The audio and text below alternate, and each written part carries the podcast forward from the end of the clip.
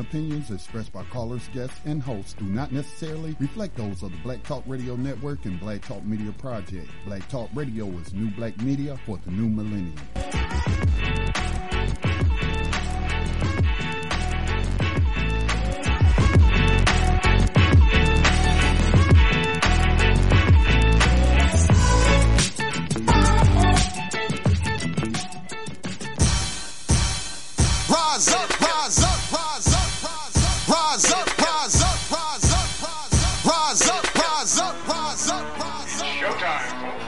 Lift your eyes up. Let your wise rise up. See the signs of the times. If it's time, rise up, rise up.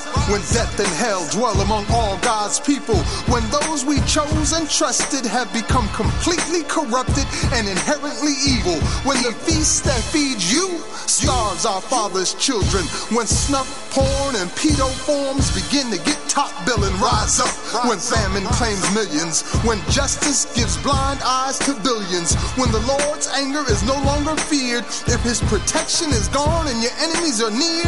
If you've seen the seas spill over and the mountains shake, break, and fall. If the moon ever turns blood red and you can't see the sun at all, rise up. No matter if the prize is high in the Peace and welcome to New Abolitionist Radio, a program that seeks to educate, inform, and agitate on the issue of 21st century slavery. Hosted by social activist and spoken word poet Max Parthas with New Abolitionist and actionist Johanna Elia and Black Talk Media Project founder Scotty Reed. On this program, we discuss recent news on legalized 21st century slavery and human trafficking, along with projects and people who help combat it. Today is November 2nd, 2016.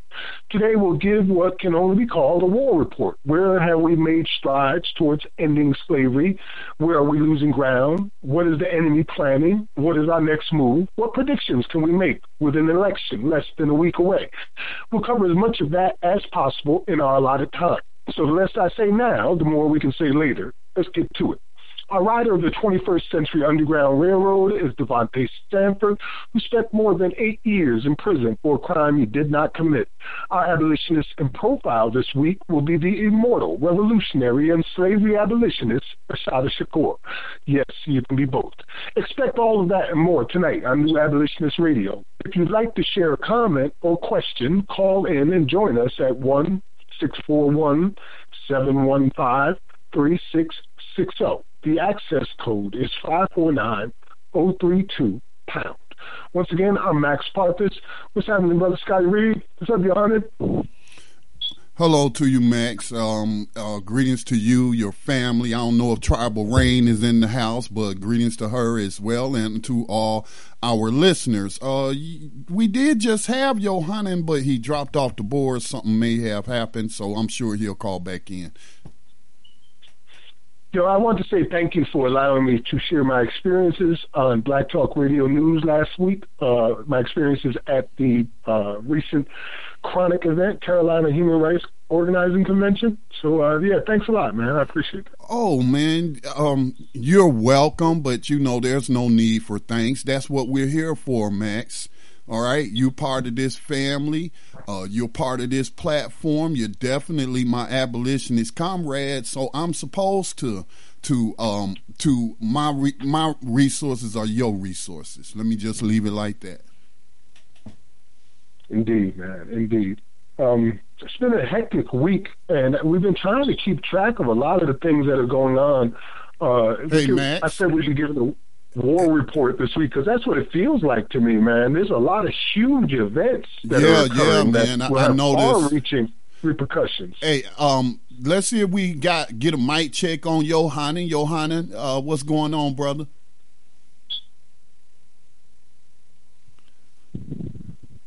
You might have yourself muted. You might have to unmute, unmute him and unmute him like you had to do last week with our guests. Okay, I just did.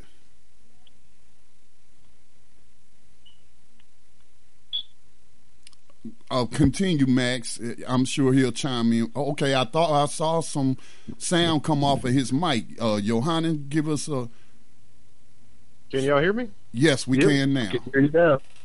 Okay. What's Something's happening, different this week with my um, with my microphone, so I couldn't hear you with the speaker set up the way you know we usually do it. But I can hear y'all. If you can hear me, if I'm clear, then I'll leave it like this. Yes, Yeah, loud you're and nice clear. and clear. Okay. And what's going on with you this week, Johanna? Oh man, just uh thankful to still be here. You know how it is week to week when we uh, get back together. All the hell everybody done been through in the time since we were last uh last in this place and, and able to uh to uh, have a meeting of the minds and, and abolitionist uh, uh, unite kind of moment that we get to have week to week. So I'm just Yeah. thankful, man, that I'm I'm still on the outside and still above ground. It's uh it's treacherous out here. Well, Max, before we get started, I just want to talk to Johanna so we could share with the listener. I know you noticed that you have been pretty active. I'm assuming that's you on Twitter on the New Abolitionist Twitter account, right, Johanna? Right. Yeah. So, what do you think about Ava DuVernay? I tagged you in a tweet, and uh, listen, don't people don't take this the wrong way. I'm thankful that she put out a movie called The Thirteenth, and even if I thought it could have included a lot more references to slavery and featuring abolitionists like we gonna feature tonight, Assata Shakur talking about the 13th. But uh, so, but besides all of that, I just thought it was interesting that she, as I follow her on Twitter, she doesn't really seem to give anybody else any credit or acknowledgement or anything, man. So, but I did see her tweet the uh, one of the prison strikes. Um, somebody had posted something on Twitter about the ongoing national prison strikes that are in the seventh week. It'll be eight weeks going into Friday. Uh, yeah, that'll be eight weeks. Start of eight weeks on on this Friday because it started on September the 9th. But I'm like, still okay. Thank you for that too. But this been going on for weeks and is ongoing. Can we get a little bit more from you on prison slavery and these issues? And yeah, I'll promote your film. I expect you to promote your film. But come on now, we really, really, really, really need you to, while that spotlight is on you right now, to direct that spotlight to to those who are struggling against prison slavery today. I mean, what are your thoughts on what you what I was tagging you on? Hey, I agree. uh, you know how I, how I uh, tend to, to view these people and folks that are regular listeners to this podcast over the years. Look, I try not to to be harsh with folks, but I mean, I never in my life have seen so much, um, uh, like just we just don't catch each other in the peripheral. I've never seen so many people until I got into the abolitionist movement. I've never seen so many people whose only focus is supposedly activism or freedom, liberation, mobilizing the people, organizing the people, getting the information out there to people, all these things that they are supposedly all about. So that that's you know all these different groups, the Black Lives Matter, the the BYP 100, the, the all these different people. I mean, even the black websites that uh, push these stories and have these, you know, encourage the social media aspect of things when people get the word out about stuff. All of these people have the same basic claim to fame that they get the information and they put it out to people and they organize and they mobilize and they they do all these things. But I have never seen anything else I ever been associated with except for modern day slavery, where you might get one out of fifty people that that picks up on what you're putting down, that hears you when you call them by their name, when you yell at them and wave your hands and say, "Hey, hey, over here, over here."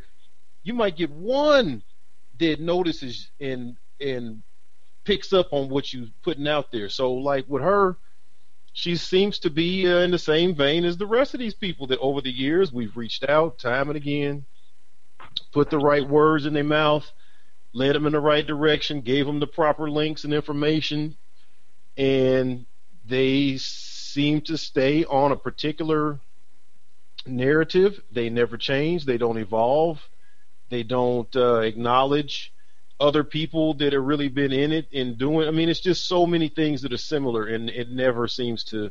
You you know on your point about the be. activists, on your point about the activists, I looked up a couple of them, the ones that I could find that was in that film.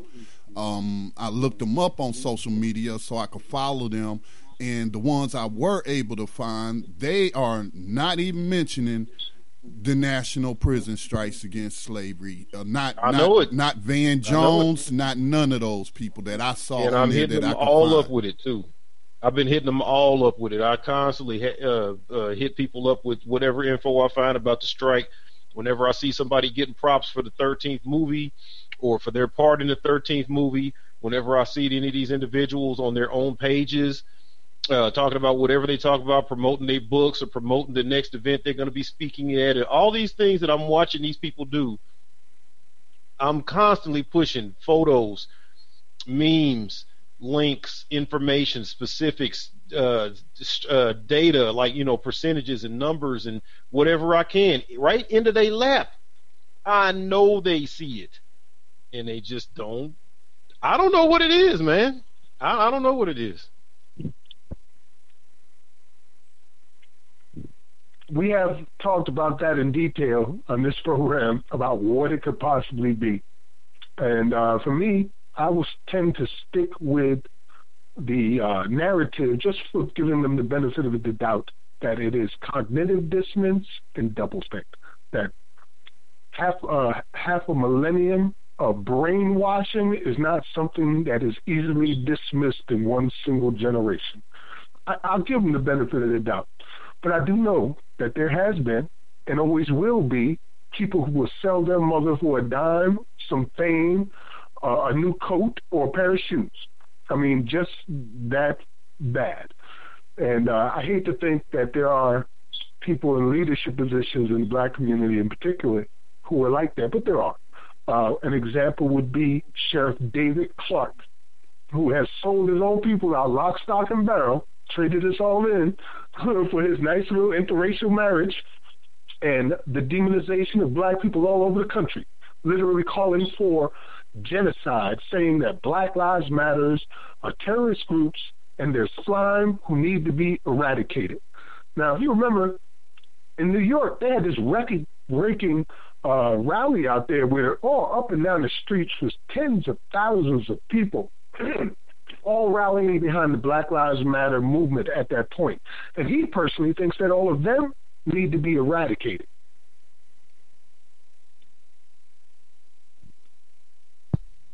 Yeah, that's how he gets down, man.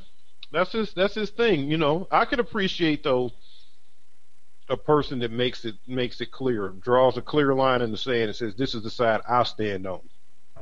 I can appreciate him even though he claims Democrat he claims he's a Democrat, um, obviously pandering, you know, to the vote to stay sheriff in that in that area. But I can appreciate him showing up on Fox News all the time. I can appreciate him, you know, with all the the rhetoric he spits and all the garb he wears and all his badges and art and his his little dictator suit he puts on with it, all of his awards and all this stuff he does. I can appreciate that because he's letting it be known clearly where he stands. I don't imagine there would be an innocent, unknowing soul that needed to find information about slavery, needed to find out what happened to them, what needed to find out what happened to their loved one, needed to figure out how to get themselves out of the belly of the beast, needed, needed to figure out what's going on some kind of way. I don't expect anybody would mistake him for being a valuable resource, for being a friend in need, for being a friend of abolition of slavery. I wouldn't expect I that. I would. I know someone who would. That the thinks mayor, he's a he's a he's a friend. The, the governor of Maine, who clearly oh, stated shit. that this is a war against yeah. black people, and he used uh, the example saying when you're in a war, your enemy wears a certain color uniform. Well, the new color, the color of your skin is going to be your uniform. Right. So, brother, brother uh, Clarke better hope they never catch him on his day off yeah. when he ain't wearing his uniform because he's just going to be another black man. And you know, the damn shame about it all is they've been threatening civil war left and right now. You're hearing it all over the place. And it's just like in the 1800s, 1860s, when nobody thought it could happen until the bullets started flying. And you go, oh shit, they got a war. Pardon my language. They, they got an army. They, they started a war. You didn't realize it would happen until the bullets started flying, and suddenly Crispus Attucks is laying on the ground dead. Right. Well, yeah. I mean, the the, the governor of Maine, notwithstanding, I mean, he's a he's a, a piece of work in his own right. But I'm just saying, like in general, people that need to know what's going on or want information that would maybe, you know, like the people that watched the 13th and claim they never knew any of this stuff and how everybody's so shocked and oh my God, this is such a wonderful film. Like all those people, I feel like are in danger and are being duped because there's so it's that's one of the things about that movie. There's there's so many. There's over 20 different speakers. This is such such weight mm-hmm. of intellectualism. These are the best and brightest Negroes in America. I have a question. These, it's incredible. These people are not going to be able to find their way to the truth following all of those people that are uniformly not saying slavery. I, I have a question. Did they not? Did they feature Assata in that? Make reference yes, to her. And she warned in the clip in the 13th. She warned about what was going to happen with these prisons, how they were going to expand and start snatching people up uh, left and right to fill them. I mean, she gave a clear warning in the 13th clip. But see, yeah. see, though, this is what I'm saying, and I'm going to read an excerpt during the abolitionist in profile, which is not only Assata Shakur, but one of her liberators who is currently a political prisoner, uh, Sundiata Acoli who um, New Jersey has said that the Supreme Court has said he has served his time and they need to let him out. And, and they're still holding him. They did this earlier this year, back in April or sometime. But in her book, for those who read her biography, and certainly a lot of these activists we see on TV, it's kind of like in vogue to embrace embrace Assata now. But in her book, the excerpt I'm going to read, she specifically mentions the 13th Amendment. So I'm like, why didn't they put that quote in there? Was she specifically talking about how she became aware that slavery was never abolished? So you want to stay tuned if you want to hear what Assata wrote. If you have not wrote uh, read her biography, which is titled Assata an autobiography because she clearly states that, and I got that excerpt out that book. So, so uh, that's why I asked, did they feature? Because it seemed like I remember her beautiful afro in that picture. I mean, in, in that documentary. And then when I um, um, decided to pick her as the abolitionist today, and then we're talking about the 13th, and I'm saying, okay, wow, they even left that out. You know, it, seems to me, and I said this when we were reviewing it, that the people that are were put on there are lukewarm, but they are the best we have at that level of presentation to be able to get this message out. They're just coming to this awareness. It's not like Van Jones was talking about the 13th Amendment five years ago, but now there's a clip of him talking about 13th Amendment. So they're in a position where they have to speak about it. Uh, you got, I mean, the noise we're making with it is just too loud. So you've got to speak about it. But they don't have the experience that someone like uh, Scotty Reed or Johanna has to have learned in detail how deep this goes into the U.S. Um, the uh, the U.S. everything. I mean, into our culture, into our beginnings, how we're running right now. They haven't had that opportunity. They may get to there, or they just may be an operative. I, I don't know. I'm hoping that they will grow further into this, and people like Michelle Alexander, for instance, will finally take the leap and say, you know what? This is not Jim Crow. This is not a caste system.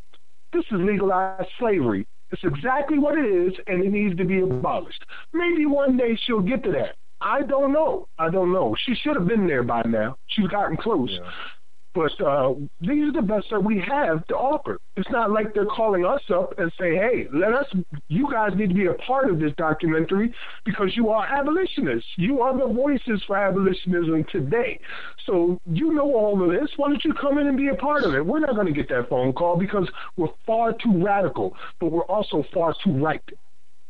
I don't know, Max. I know we're not here to burn bridges with people. I mean, I would take it that that's kind of part of how we, we try because, like you said, we are typically sounding so radical with so much truth coming out. Um, but at the same time, I, I I can't, man. I can't give any of these people a pass. These people are PhDs. These people are supposedly reading all of the information that's available out here. These people are constantly at conferences and on radio programs and TV programs, constantly writing and researching books. They're professors in colleges. They're traveling in circles and having conversations. I mean, everything you would imagine that's that they're involved in collectively it should be information that we talk about that they're also familiar with. I just I believe that they have been given their marching orders. Oh. I, I, can't separate from that. I, I think they're given a script. I think they're given an encouragement to kind of yeah keep it in between these lines. There's no need for you to say this or that. Don't worry about that. You know, just stick it with this. I think that they're bought and paid for. I cannot imagine that you would have 25, 30, 50, 100 PhDs. Mm. And I'm sitting here working off of a damn laptop for the last five years. Yeah, right. I got Google. I got Google, and, and half the time a, a shitty internet connection. I mean, really? You work for freaking Harvard? You at Stanford? You at Columbia? Man, get out of here. I don't believe these fools. I think they playing us all for fools. Seriously. And I know I end up getting like this, and I've talked bad about a lot of these groups, and I've gone ballistic and whatever. But until they show me something different, then damn it, you are what you are. You know that you are a PhD. You know that you have written five books. You know you run this museum and this center and this whatever, whatever. You standing right in the gates, blocking the door to knowledge and information from people that want to learn and you pr- protecting the secret that massa keeping on the other side. You're not letting people go through into enlightenment. You are guarding that door from both ends. I can't I can't tolerate it, man. These people know what's going on and they just refuse to speak on it. You know, I have the benefit of periodically getting out and speaking face to face with such people, uh, with PhDs from Columbia University and Yale and Harvard and stuff like that. And uh, more often than not, I get a positive reaction from them. Uh, what I don't get, though, and which I wish I, I did, is the ability for them to have it in themselves to keep the fire alive after the conversation has ended. Often they just go right back to business as usual. right. Take it in, and they're like, "Yes, you're right, Max. I'm an abolitionist." And then they walk off, and a week later, it's out of sight, out of mind, and they're right back into the reform mode. Yeah, yeah. Like uh, Full Metal Jacket. My dad raised me always using that scene from Full Metal Jacket as an indicator of how serious somebody is when he was telling old Gomer Pyle, get up on that obstacle. And he couldn't get up on that obstacle. He kept falling off the obstacle, sliding off the obstacle. He couldn't climb up and climb over. And the drill sergeant looked at him and said, I bet you if it was some PUSSY up there, you'd get your fat ass up there, wouldn't you? Sir, yes, sir. And that's how my dad raised me the rest of my growing up, that's all he would he would look at me. I bet you if it was something you wanted up there, you'd get it, wouldn't you? All these people smiling in our faces and acting, oh, I'm an abolitionist. You're right, you're right. it's the light shining. I get it now, brother. I'm an abolitionist. They a damn lie. They just trying to get out our face and then go on back to what they're doing because nobody had a good time and forgot where they went to have a good time. Nobody had sex the first time and forgot what sex was and never had sex again. Nobody got their first degree. None of these people got a bachelor's and just stopped going. They kept going to get to the heights and they kept digging deeper to research more. None of these people got something they wanted and then forgot where they got it from. They all go back and get more of what they want. When they get an abolitionism handed to them on a platter and they say they love it, they lie. Because if you want abolitionism, you can go get as much as you want. It's plenty of need, plenty of work to be done. I don't believe them. Yeah, I, I don't believe them either. I don't believe them either. I try to give the benefit of the doubt, though, because we need them to change their minds. We do need them to change their minds, or at least pick a side like Clarke did. You know, pick a side. This in between stuff is getting out of hand. Uh, by being lukewarm, you're actually on the slaver's side. You get, like you said, standing right there at the gate, blocking knowledge, and our people die for lack of knowledge. So here you can get that knowledge. As a matter of fact, well, I want to give you one of the stories right off the bat. Uh, actually, two of them in quick succession. It won't take long for the first one. You just need to know. But you know, they're uh, convening the court hearings now here for Slager in South Carolina, who shot uh, Brother Scott eight times in the back and then tried to frame him afterwards, in uh, cahoots with uh, policemen of color at the time. Well, they just chose the jury. And this is some more of that BS that's happening, and we should be like, okay, this is enough right here. This is this is not going to work right here. The jury is eleven whites and one black. Eleven whites and one black. See, he's getting tried by a jury of his peers, but uh, Brother Walter Scott is laying in the grave right now, and it's, you know how this is going to end up. Just terrible, man. So yeah, they chose the jury here, eleven whites and one black, for the Michael Slager murder trial. And uh, the other thing we was talking about, you know, the type of people that we're dealing with uh, in our communities who are saying one thing and doing another. You know, we've been talking about Christopher Epps, the former Mississippi Department of Corrections commissioner, and who was arrested for using the entire state's prison system as his own personal cash machine and enslaving the citizens, the black citizens in particular of Mississippi, in order to keep that cash flow running. Well, the latest news to come out of, from it now is that he's being charged with burglary. Have you heard that one? On top of everything else.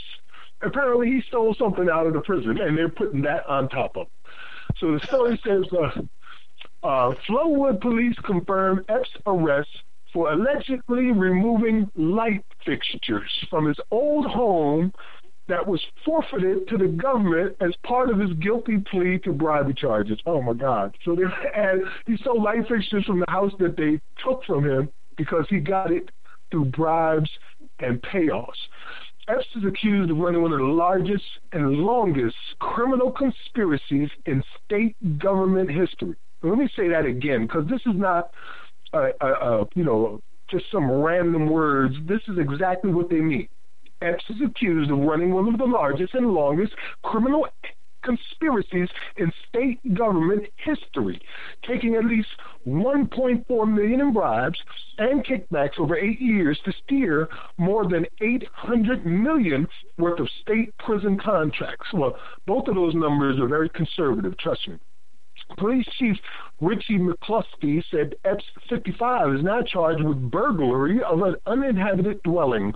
Mr. Epps was arrested at his current residence, also located within Flowood, and without incident, where the property was recovered by detectives that will be returned to the United States government. McCluskey said is convicted of the burglary charge. Epps faces a maximum 25 years in prison. That would be longer than the maximum 20 years, uh, 23 years Epps faced in the federal bribery case. Epps' attorney, John Collette, said Tuesday afternoon he didn't have many details about the arrest, but was on his way to the police department. It's unclear at this time whether Epps' arrest will impact him being out on a $25,000 unsecured bond in the federal case. You can read the rest of that online, but you know, it's some couple things disgust me. One, why in the hell is he out on a $25,000 unsecured bond? I mean, why? This is a slaver of the highest order committing crimes against humanity, and he's out on twenty five thousand. Well, you just answered your own question. He's a slaver. He's a slaver. Well, what? He, you just answered your own question. He's a slaver and been one for quite some time, and so he just got caught. He got caught, and so he's still getting the slaver's treatment. We take care of our own as much as possible. Damn. And the other thing is that, that they are giving him 25 mm-hmm. years for stealing light fixtures. Now, that is outrageous to begin with. I mean, whoever you're giving 25 years to for stealing light fixtures is freaking ridiculous. Just way, way out there. But it makes me think that maybe there was something in those light fixtures, like listening devices and recording devices that they wanted back very badly. You know what I mean? So that is why they went through all of this trouble. Well, back to the first story about uh, Walter Scott, because obviously Christopher Epps is just in a world of hurt. I don't even know what that story is so jacked up. What that idiot could possibly be doing at the house has already been seized by the feds. Who goes back? Like, but with with uh the case with Walter Scott and that jury pool, I mean, I just want to give a shout out to Judge Olu Stevens because here pretty soon his 90 day suspension without pay should be uh, running out. If I'm not mistaken, it will be sometime this month. And uh, he was suspended without pay, uh, sitting federal judge, Louisville, Kentucky, uh, suspended without pay because he gave specific instructions to a prosecutor that he was seeing a, had a bad habit of creating all white juries that was finding black defendants guilty. So he alleges racism at a prosecutor who's showing a track record of of doing this. Obviously, this man wouldn't put his name and his job and his life on the line like that over something like that unless he felt pretty strongly about it. And then saw the entire judicial system and legal system turn against him and then punish him because he's trying to uphold the Constitution. So now here, Walter Scott goes. His death is is on trial, and now suddenly we we gonna do right though. We gonna we gonna give this white guy a cop a jury of his peers, even though all these black folks we done sent to prison ain't had not one black defi- well, one black juror ever. It's it's so blatant. It's so blatant and obvious. Yes, it is. Um, before we take our our break, and we do listen, callers. Anytime that you want to chime in or or give us a call, we do try to share a lot of information, but please don't hesitate to jump in with a question or a comment uh, by giving us a call at 641 715 3660, and the participant code is 549 032 pound. Again, that is 549 032 pound. Um, let me just say this before we uh, uh, go to to break.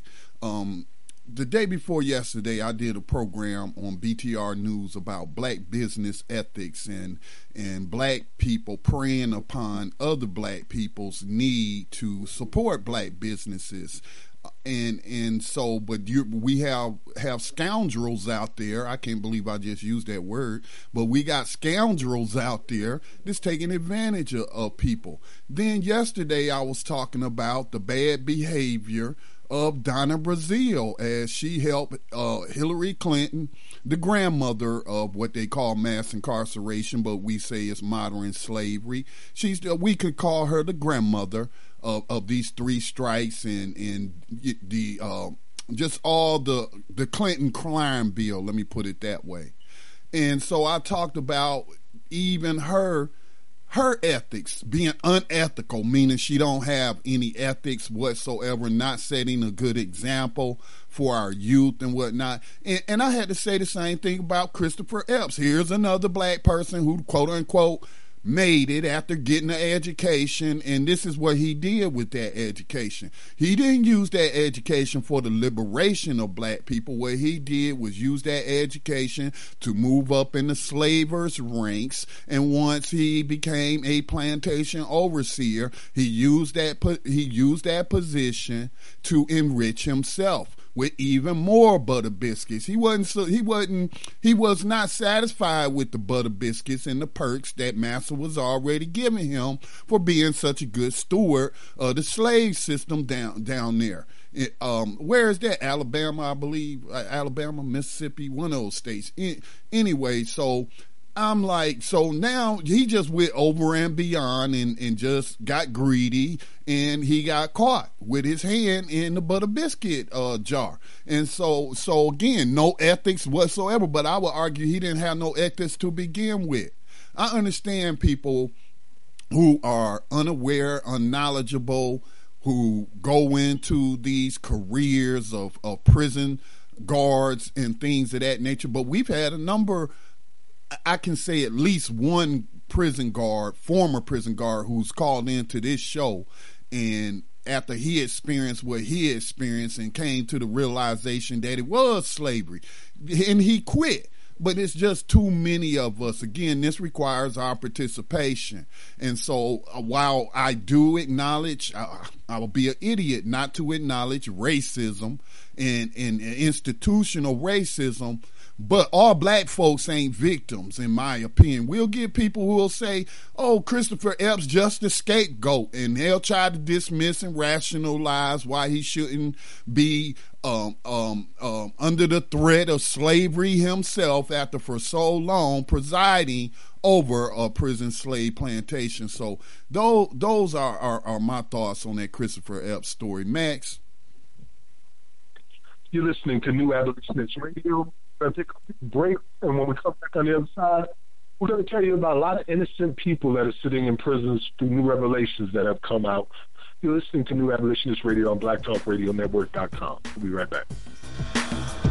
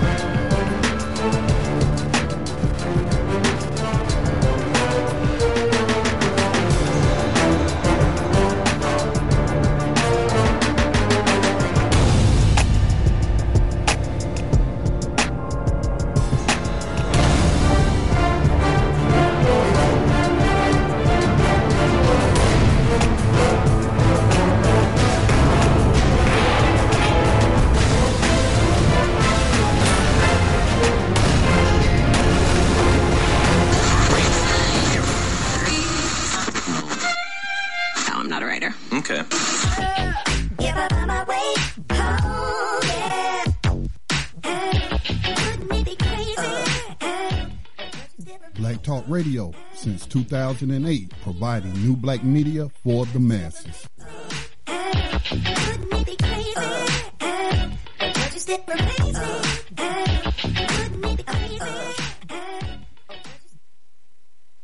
Peace and welcome back to New Abolitionist Radio. Uh, we're talking about modern slavery and human trafficking. Got kind of an echo going on. In any case, uh, our next couple of stories we're going to talk about is uh, one Actually, I think Johanna, you were the one that put them in our planning page. Uh, one is about the uh, Annie Dookhan uh, effects and how many people specifically are involved in uh, unjustly incarcer- being incarcerated. Uh, came out of the ACLU lawsuit that revealed one in six Massachusetts drug convictions tainted by the Dookhan scandal.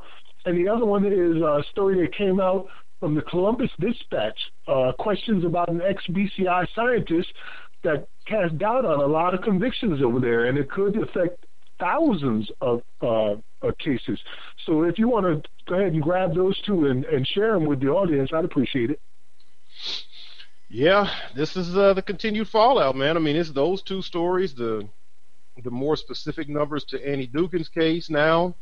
Um, and then the story, like you mentioned, coming out of Ohio. But then there's also still another tie-in out in Las Vegas, where uh, cops have been uh, found to be using uh, bogus drug kits, and this has been going on since the 90s. So they're on the street with drug kits that they know erroneously identify drugs and, and other contraband substances and using this as evidence you, to convict people. So you sure? Hey, hey, you sure it was uh, erroneously? Because that means that that was a mistake. I, I think. Oh that, well, yeah, they might have been designed that I, way. I, yeah, I meant the results of the testing were were inc- were uh, were not uh, not right. We're not uh, uh, correct findings. But yeah, you're right about that. I understand exactly what you mean. Yeah, the system too high itself, potential for error. Yeah, they're they're they designed it that way, and so it's working exactly how they how they want it to work. It's it's moving the chains on the uh, on the Las Vegas municipal and state, you know, all the different court systems that are affected by all the people they can arrest. So, but yeah, to start off with, um, the first one that, that got me on this information was the story coming out of uh, out of Ohio. This uh, lab tech named G. Michelle Yezzo. Um, this is just a bizarre story. This lady worked for uh, what they call BCI, a lab called BCI, which is used by the state police and several other jurisdictions of police to um, you know, to do lab testing. So I wasn't able to find anything as far as like what we found out on Annie and where they were saying, you know, that these labs that will take uh, paid incentives for all the guilty, ver- you know, guilty uh, verdicts they can get. Um, but this lady was not only doing the craziness in the lab, she was nutty as hell just as a person in general. They said this chick was in the office.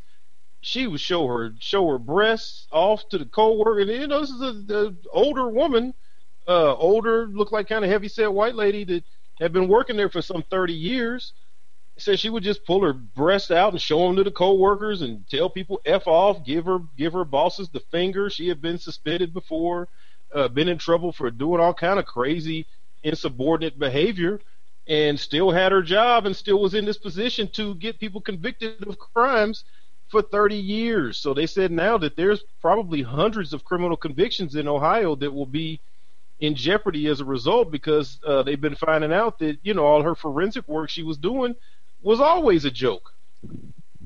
So uh, yeah, that's that's the first one. Like I said, that kind of got me into it, and then going into the Annie Dookhan situation. Um, Before you go into the Annie Dookhan, I just want to point out an article about the thing out there in Columbus.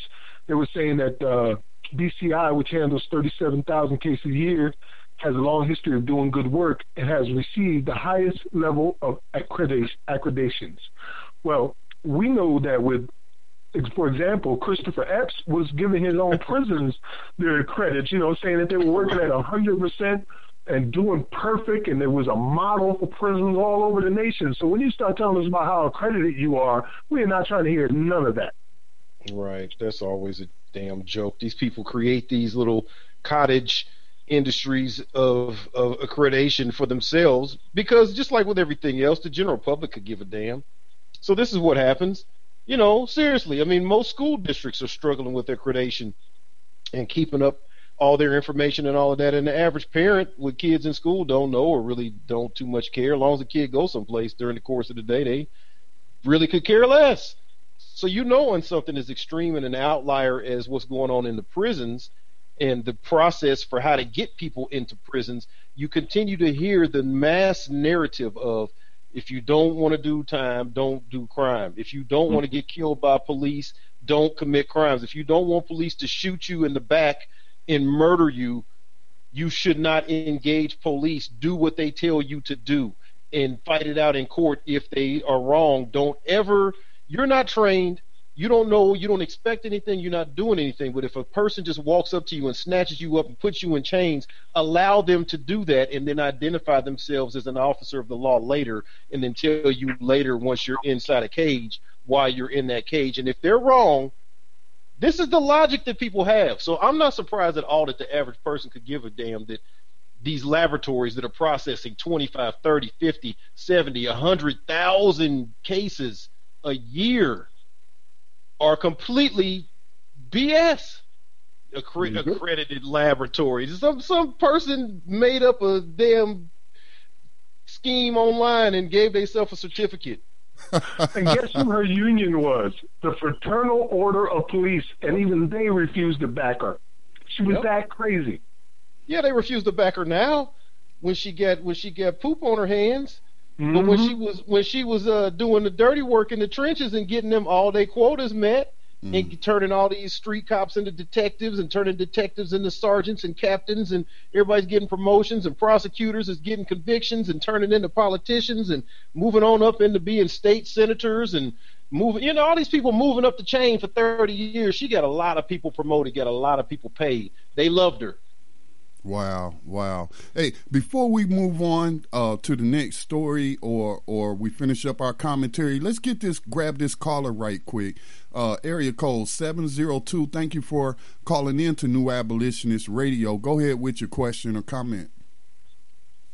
Hello, thank you for taking my call. This is Jay from Ohio. I'm actually glad that you were speaking about that story because I did. I actually have the paper with me and I read the story too, and it says that uh, Michelle Yezzo, I'm assuming that's how you pronounce her name.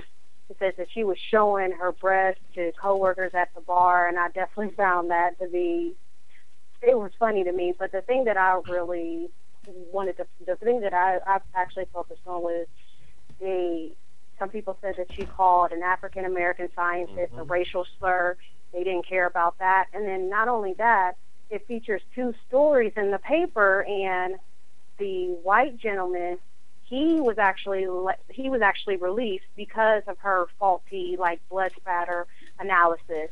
But the black man who was actually a capital case and he was only 13 days away from being executed, his hmm. sentence was only commuted to life, and I couldn't quite understand that. Now I know that the white guy he had he's now like he has dementia and he's actually in a nursing home, but for her to actually go through so many different cases and like you said like for 32 years she was still able to not quite do her job correctly. And within the first four months, for her to be able to still, you know, throw a tantrum about practicing for a court case, I, I just feel like, you know, it definitely stinks of racism, if nothing else. So um, I just wanted to make that comment. So thank you for taking my call. Thanks for calling. Appreciate that sharing that uh, part of the story too, because that was on my Q&A queue is cleared. Go ahead, Max. Did we lose Max? No. No, I just said thank you Oh, for okay. sharing that part of the story. It was on my mind as well. Yeah. I mean, So, that's a that's, similar what- story to oh, here in. North Carolina. Just to let y'all know how widespread this is, Google Duane Deaver, North Carolina SBI Crime Lab. Same stuff. Yeah. They will find ketchup, and he will put in a report that it was blood. This man, Yep. same story, same story. So expert Yeah. witness that will go on the stand and sit there and look at the person in their face and tell the jury this person's guilty because of my expert this this and this I can show you that this will prove to you this guy did it and yeah man we dealing and with in the 30 years in the 30 plus years that he was the head now he was the head of the crime lab he would not even um, go to like you know when they have these um, what do we call them seminars or classes so that you can be up on the latest techniques and and what Oh, have yeah. you Mhm. he wouldn't even do that man he had a degree in zoology that was it. But he wouldn't go to none of the forensic, you know, seminars or, or, or things of that nature. So this is widespread, people. Uh, So that's just a, Annie Duke, and where was she? Massachusetts. Um, Duane Deaver here in North Carolina, and what state y'all say that was in? Ohio Ohio. Okay, there you go. The It's, first thing I would do is we've already reported here that as many as 14 states offer incentives for positive drug or alcohol results, and these come directly from the prison. So they're offering incentive, cash incentives to either the department, the uh, or the technicians themselves. I would say if that was involved to begin with. That would be one of the first things on my list. Has she been getting paid for this? Like I said, people would sell their mama for ten dollars. We know Annie Dookhan did that. She was selling thousands of people's futures for a few extra dollars in her paycheck. I think the total they were getting was six hundred dollars towards the uh, towards the department or something like that. Well, anyway, with her situation, oh, I was just gonna say with her case, though, uh, looking at the at the ACLU, of course, is still following that. Said uh, prosecutors responding to the ACLU litigation have finally provided lists for the first time that identify more than 24,000 drug cases that were worked on by her, you know, while she was running that lab, um, in which people were convicted or had ad- other adverse dispositions. These Dookhan cases appear to account for an astounding 25% of all prosecutions that led to convictions in the seven counties that used the Hinton State Lab during Dookhan's tenure. One in six drug prosecutions in the Commonwealth over a 10 year period.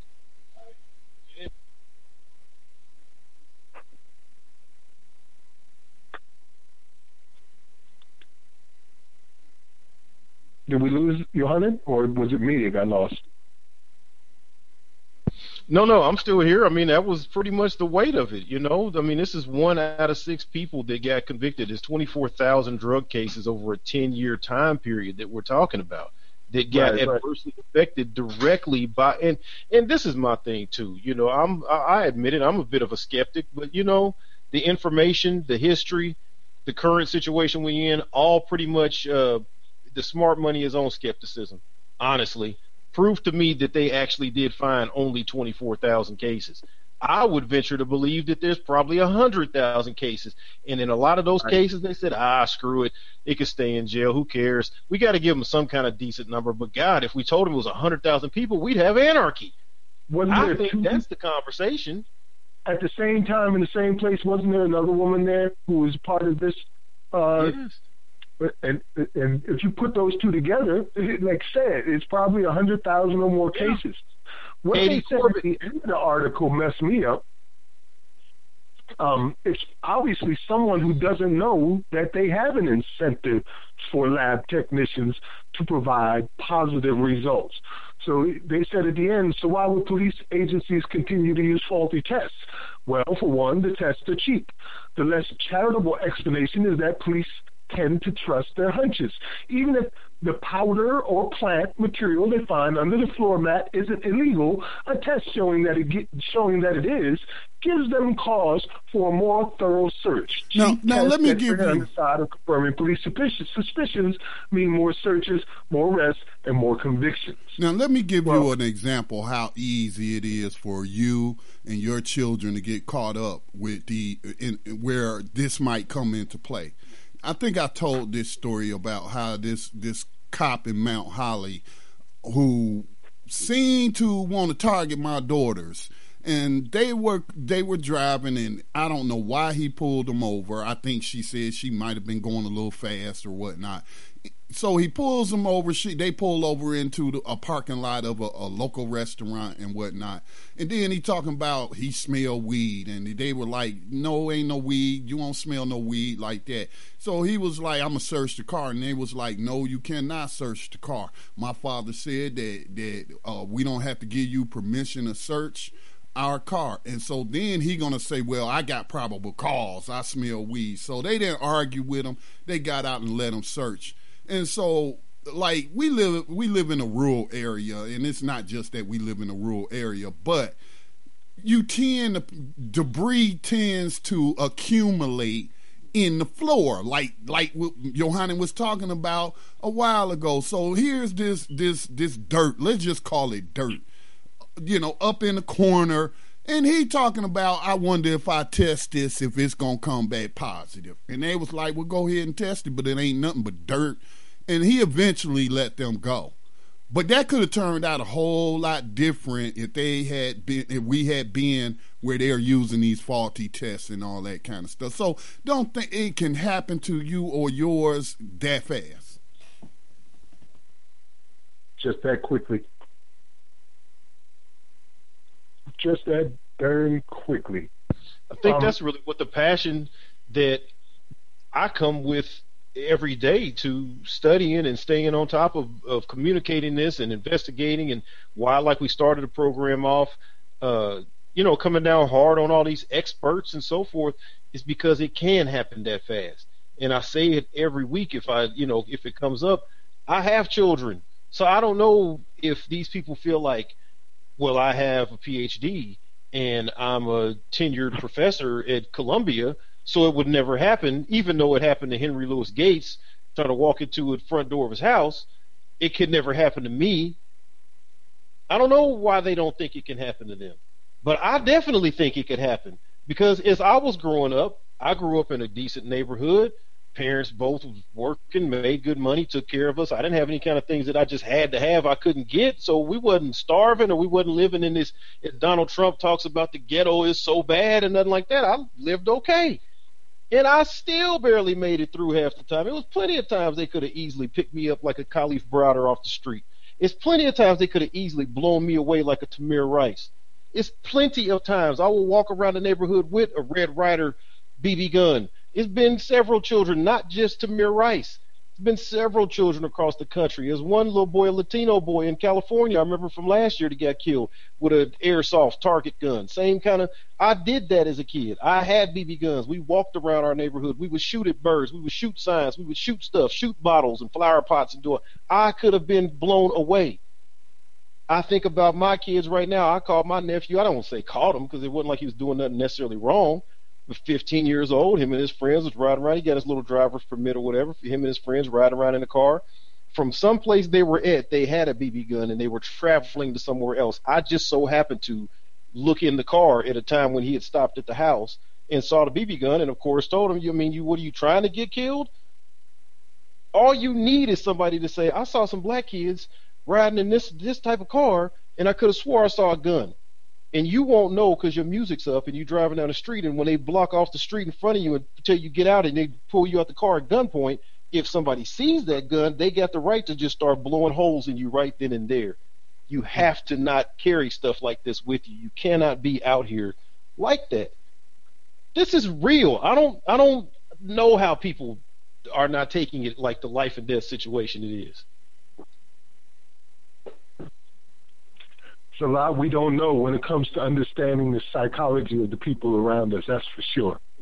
A lot we don't understand. And I don't know if we ever will. I got a unless you have more to those stories you want to add, uh, I have some good news that we want to throw out there uh, in this war that we have going on. Oh yeah, go ahead. We pretty much covered, you know, what, what's going on with all of them. All right. Well, um, we got about five minutes for our next break. Just uh, just enough time.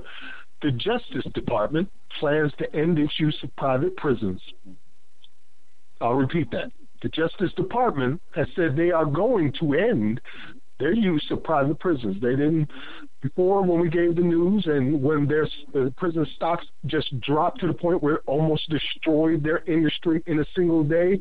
That was them saying they were going to review their relationships and contracts with private prisons, thinking about ending them. Now they have come to the decision. This is from the Washington Post. The Justice Department plans to end its use of private prisons after officials concluded the facilities are both less safe and less effective at providing correctional services than those run by the government.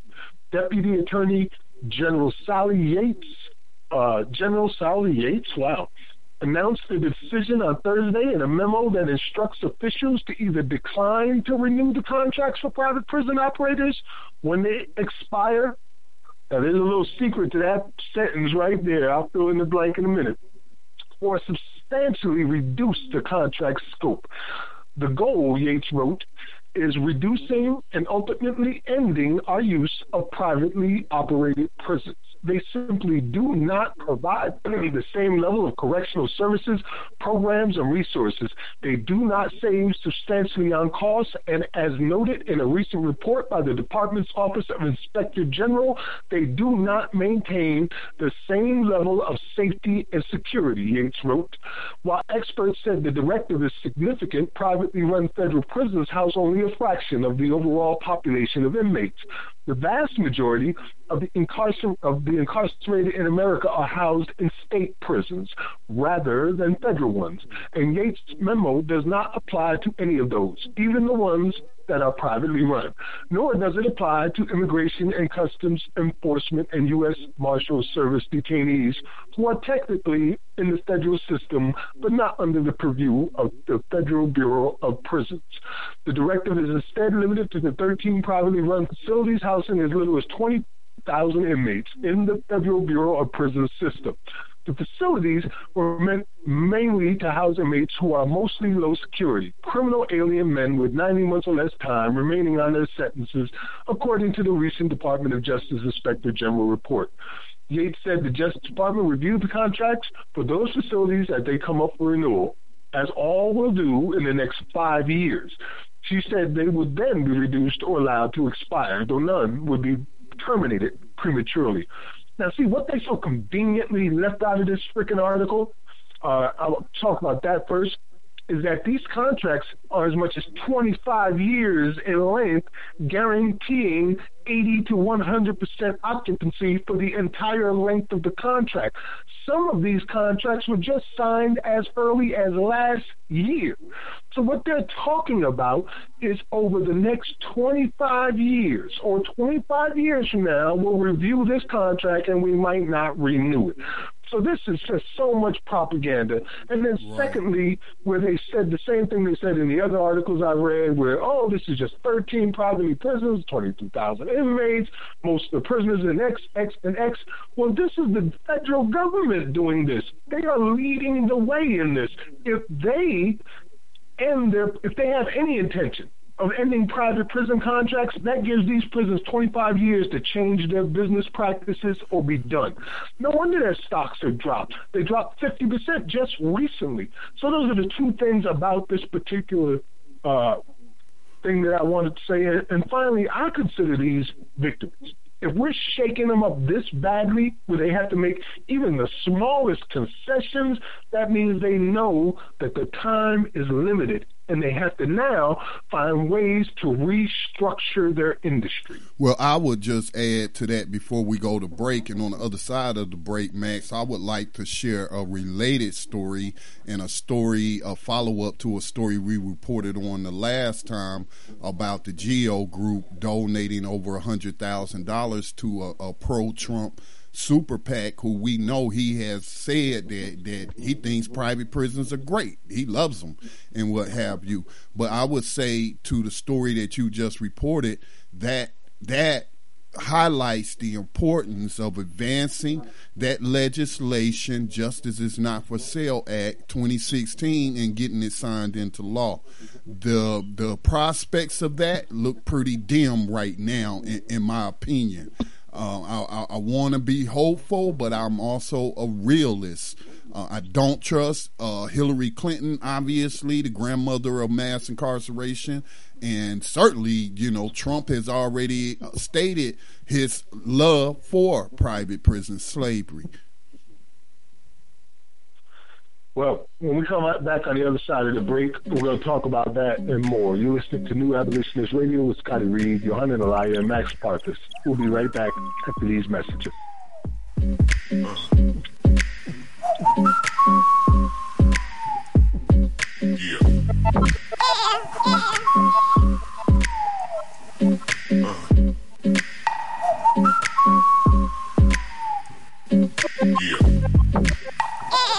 Uh.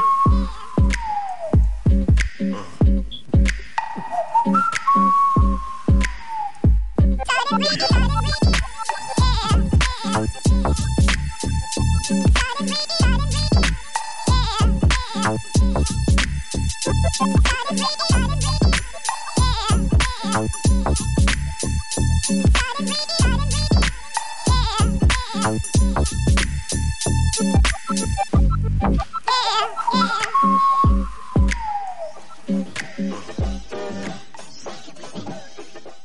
Talk Media Project funds the use of new media technology in efforts to restore independent black voices to the myriad of issues affecting Afro-descendant people all over the planet.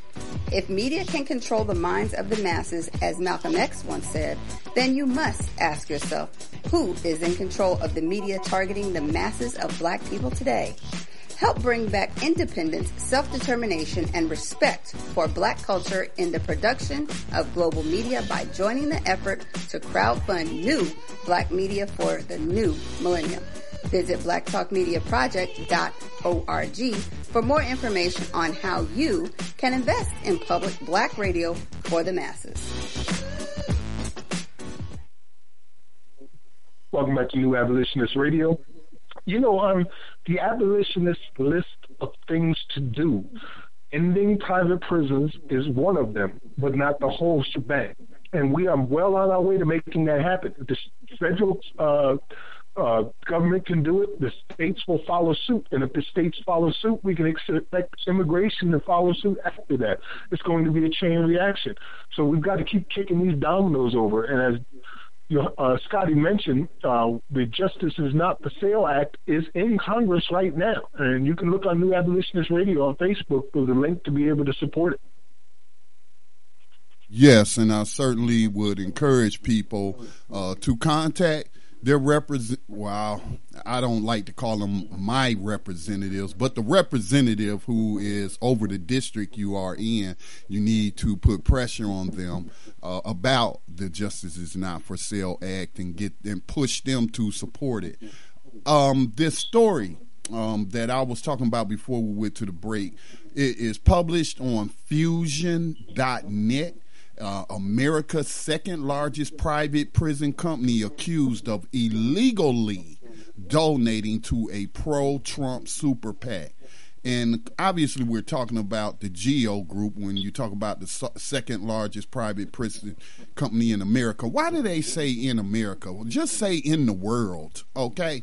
Second largest. I don't even know if they're second largest in the world, to be honest with you, Scotty. In America, yeah, but in the world, remember, they have G4S, and combined with G4S, the eh, eh, But G- G, G4S potentially rival CCA. Yeah, but G4S isn't specifically in the private prison. They also provide security services and other. So they have a, a, a diversity of services. Geo Group and Correction Corporation of America solely focus on on slavery. But notwithstanding, your point is taken. G4S is a pretty darn large company, the largest employer in Africa.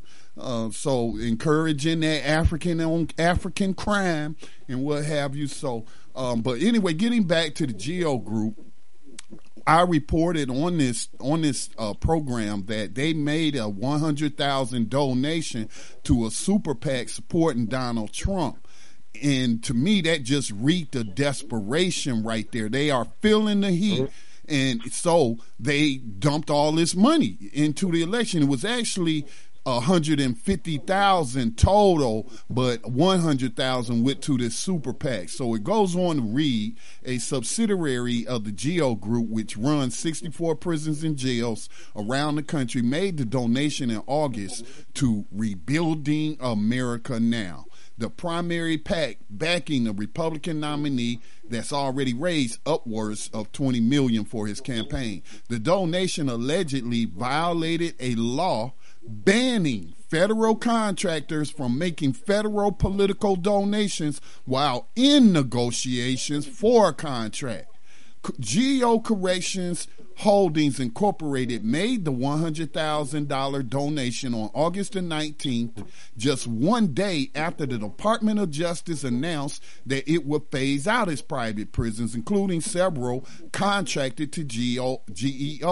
The donation was brought to light by the Campaign Legal Center, a nonprofit which filed a complaint to the Federal Election Commission on Tuesday. So that was just yesterday. Trump has praised private prisons. He said, I do think we can do a lot of privatization. Uh, excuse me, privatizations in private prisons. It seems to work a lot better, he said in March, while Hillary Clinton has called for all private prisons to be shuttered. Federal contractors are prohibited by law from making any political donations while they are negotiating or performing a federal contract. So they got them on both counts there. On the same day that GEO made the $100,000 contribution, the company's CEO, George Zoley, told shareholders on a conference call that the company was currently negotiating a contract extension for its D. Ray James facility. That's evidence. Those calls are recorded. We download them. A federal prison in Georgia among the prisons earmarked by the DOJ for closing. So if you want to check out the rest of that, I will go ahead and post it on New Abolitionist page. I already put it up there for you, Okay. All right. So, but there's a lot more to read, but it seems to me that they got them dead to rights right here. They caught them red-handed. But let's see what'll come of it. So, uh, uh, what do we do? We, I guess, we should um, start a campaign, a call, email, petition campaign to what? Who will we point this to? The Department of Justice? Yes, the Department of Justice would would be in charge. I would think the Department of Justice would be in charge of investigating this and prosecuting This could also lead in the RICO charges. Uh, yep. Man, caught red-handed. Right. It, it just it, it strikes me as so wonderful to watch slavers and slave industries shaking in their boots.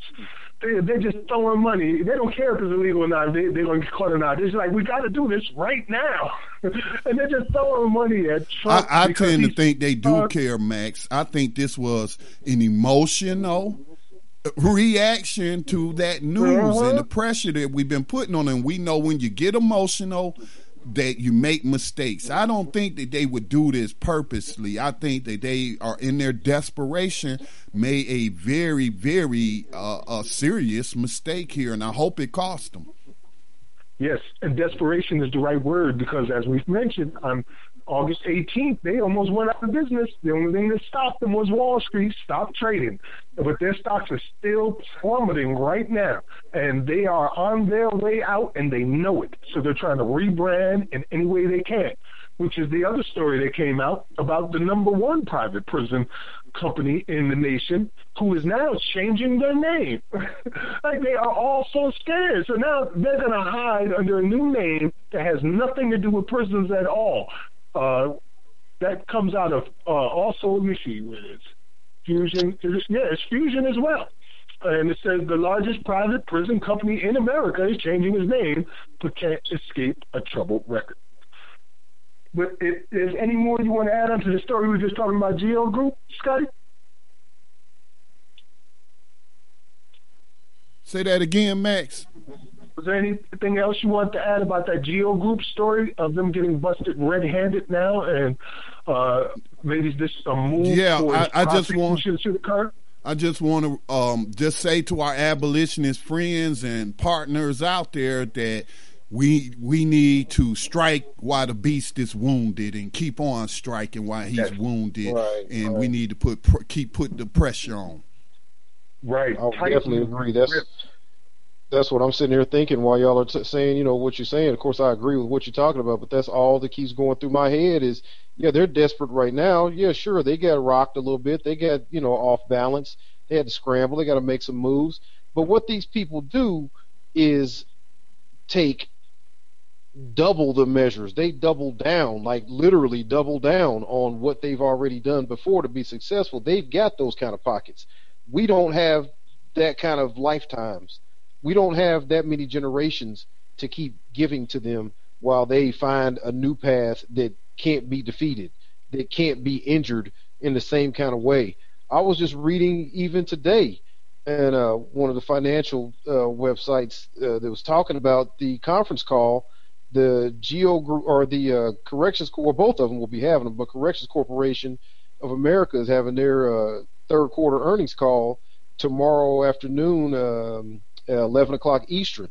And so I was reading some of the same information we're talking about now, and they're trying to rename themselves and just these different things going on.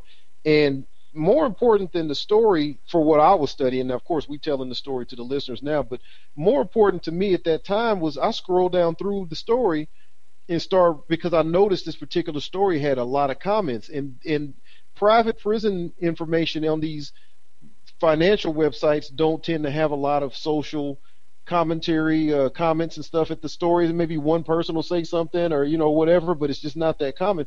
This this uh, story about the renaming and the quarterly call coming up and all this, it had something like 25 or 30 comments, so i'll scroll down and read through them.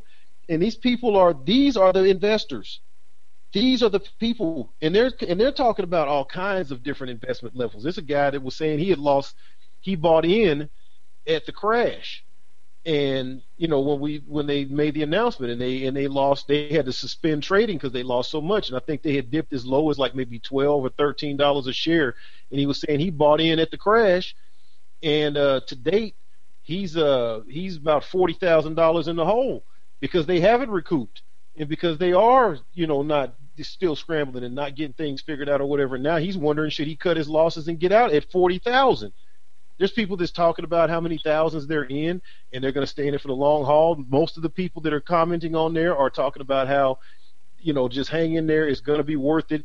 And these are people that are. There were several that I noticed that were that were openly supporting Donald Trump and talking about how if Hillary gets in, that it's likely that the state that the uh, government will be looking to take over all the the prison responsibilities, and even if they don't get rid of private prisons, they're probably going to want to do the incarcerating. So there's going to be all kind of money they may still tend to lose. But for the most part, they were saying that they still believe in this investment because the share, the uh, the board members, from the president on down, are all owners of major parts of the shares. They were talking about Damon Hininger, the CEO of Geo of uh, CCA has over 200,000 shares. So they're saying that based on this information, as wise investors, it's in these people's best interest to turn the ship around. They're saying if you don't see them selling stock, then you need to hang in there because if they were going to get out of it, they would sell stock and just crash the whole thing right now. So stay in there. This is the mentality of people, and it took me back to imagining what it must have been like in 1816, not 2016, 1816 well, this is completely normal. This is completely kosher behavior to be trading slaves, to be talking about slavery as the existence of the economy that you take part in and derive profits from. These people are out of their damn minds. This is 2016, and they're basing their family's legacy, their future, their wealth, our presidents on slavery.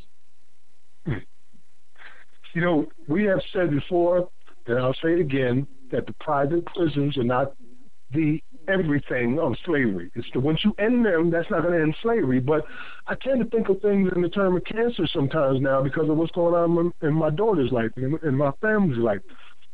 The private prison industry, which was really introduced as we know it by the Clintons in 1994, has grown to such proportions that, as you know, we have the largest prison population in the history of the world today. It's profit only at any cost philosophy bled into every part of our justice system. That cancer infected everything.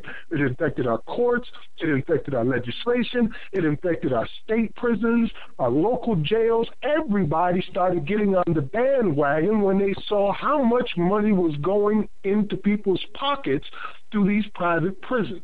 So even state and federal prisons started doing the same thing. For example, Christopher Epps out in Mississippi with his state run prisons was running a slave plantation to make money.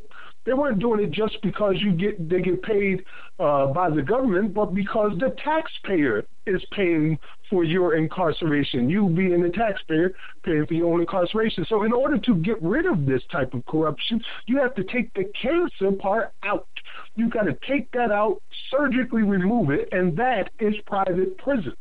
Once we take that out, then we can start cleaning up the rest of this mess that's going on with the federal, state, and local detention centers. Just my perspective on that.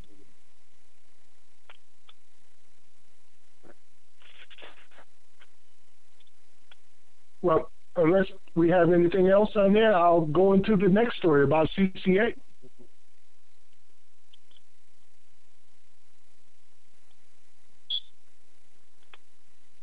You gentlemen there?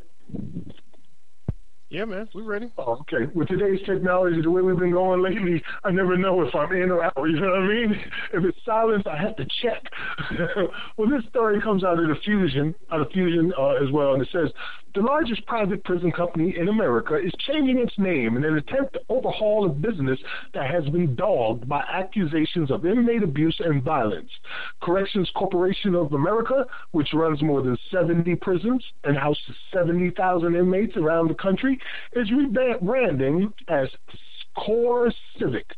The company announced on Friday. Now, Core Civic does not make you think of a prison, and I think that's exactly what they wanted.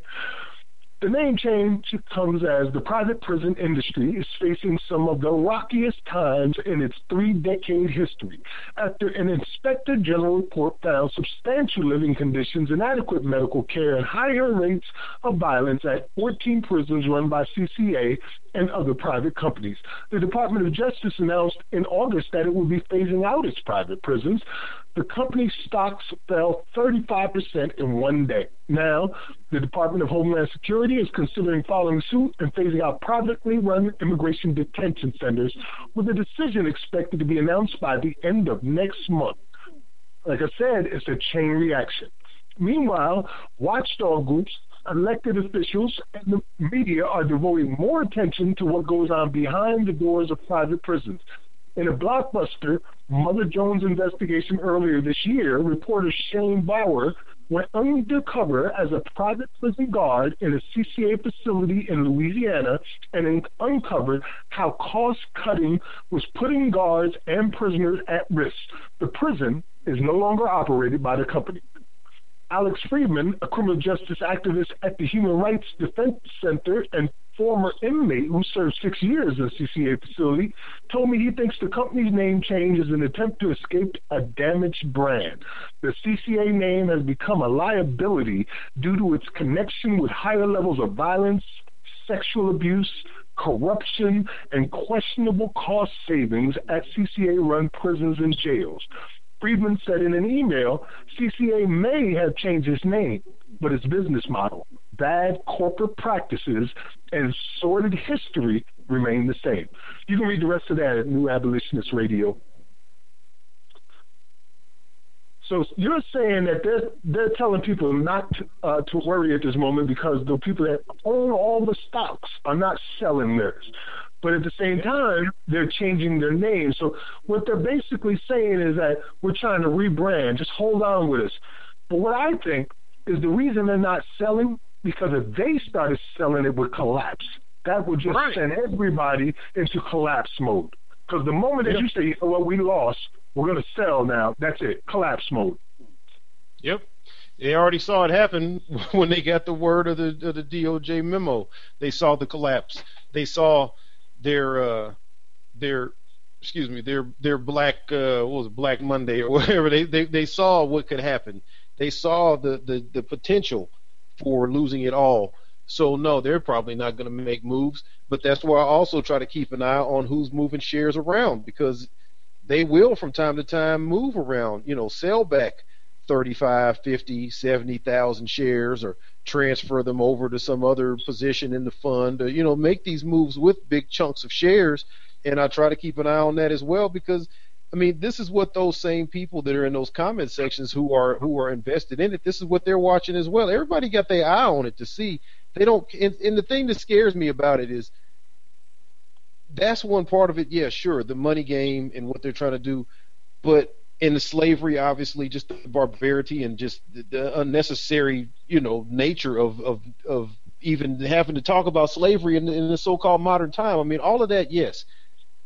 But next to that too is the fact that all of these people have all of this power that's based on their desire to generate revenue and they have no concern whatsoever how much crime is going on, what are the conditions of our communities, what are the situations that are leading people because they have to get people incarcerated for this to work. So they've all resigned themselves to that fact that if I'm buying in this, it's like if I want to buy shares in McDonald's, that means people have to still be eating hamburgers. So on down the line somewhere, I have to not care about, you know, what they talk about methane gas produced by increasing the population of cattle herds and all this kind of stuff. I don't care about that. I just want to make sure we're selling burgers so I can get my McDonald's stocks up. In the same way, these people don't care about a million immigrants in detention right now. They don't care about 700,000 marijuana arrests last year and looking at nine states right now on the ballot across the country that are looking at legalizing or decriminalizing cannabis in all forms or at least for medicinal use. These are things that should be a part of their conversation. Since they're so worried about money, they should be looking at the political landscape in a more complete fashion to see, well, look, if marijuana arrests was 700,000 then they need to be able to follow how many of those 700,000 turned into people that were put into the prisons that they're investing in. That's what I would do as a wise investor. If I see nine states saying marijuana arrests could completely go away, then I got to look at how many hundreds of thousands does that affect. Excuse me. So if that's a couple hundred thousand and I find out that's 20, 30, 50,000 that are going specifically to the prisons that I'm invested in, now this starts to look like this is not a good investment or one of those uh, chair people that the shareholders meeting needs to be able to tell me how are you going to replace if all nine of these pass, okay, if five of them pass, okay, if two of them, I need to know scenarios so I can know where my money's going. No, none of those people cares they're all betting on it because they don't think it's going to go away. And they've already seen how our legislation will come into place and victimize the citizens and take the prison ranks up from 300,000 to 2.3 million so they can all make money. They've seen it before. They believe it will happen again. This is why it's so serious to me. You know, people are running around telling me and others that the only way we're going to solve our problems is if we vote, and in particularly, we vote for Clinton.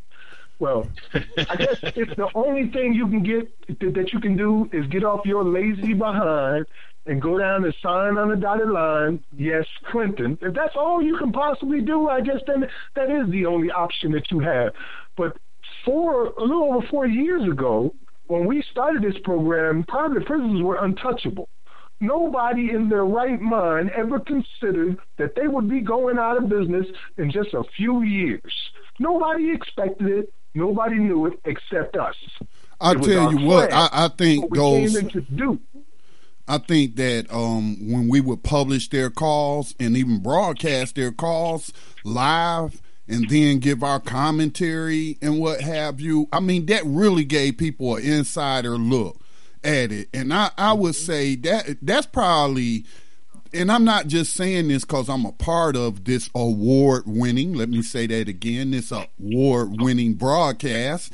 But, but I can't think of any other program in any medium that has done something like that in terms of broadcasting their earning calls and and explaining to people the innards of how modern day slavery works. But you mentioned voting. I was listening to a program earlier today and they were talking about voting. And then there were people who were saying on on this program who were saying that if you don't like voting is the only option. And then when this other caller was saying I'm not voting. Now look, y'all know I vote. I just went and voted Saturday.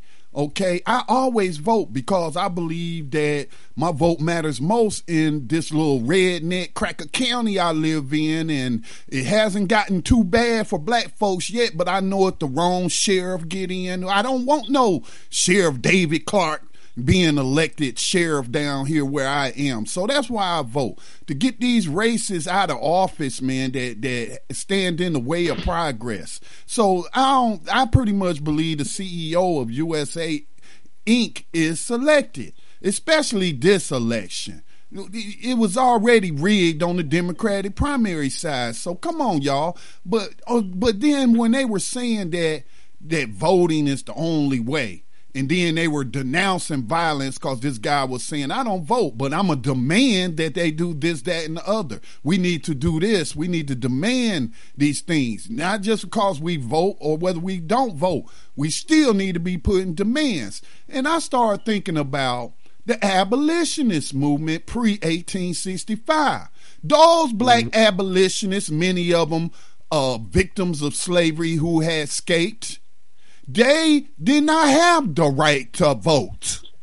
So prior to 18, 1865, then how did black people uh, uh, rise up and get themselves out of that current period of slavery. Again, I'm acknowledging slavery was never abolished, but for a few years there after the Civil War, there was a temporary reprieve until they figured out how to put the slave codes back into place under the 13th Amendment and then, then restart it all over. But again, just, I mean, I am an advocate for voting. I'm an advocate of by any means necessary, death by a thousand paper cuts. But we got some ignorant folks out there with they cowards and then they want they want to look down on somebody. But I did want to say this. If you are a voter, you think you don't have a reason to vote. Okay, if you are in California or any of those other states where legalizing cannabis is on the ballot, I just came across an article Pusha T takes part in a PSA supporting California's marijuana legalization bill, Prop 64. And this is what Pusha said. And, and he's right.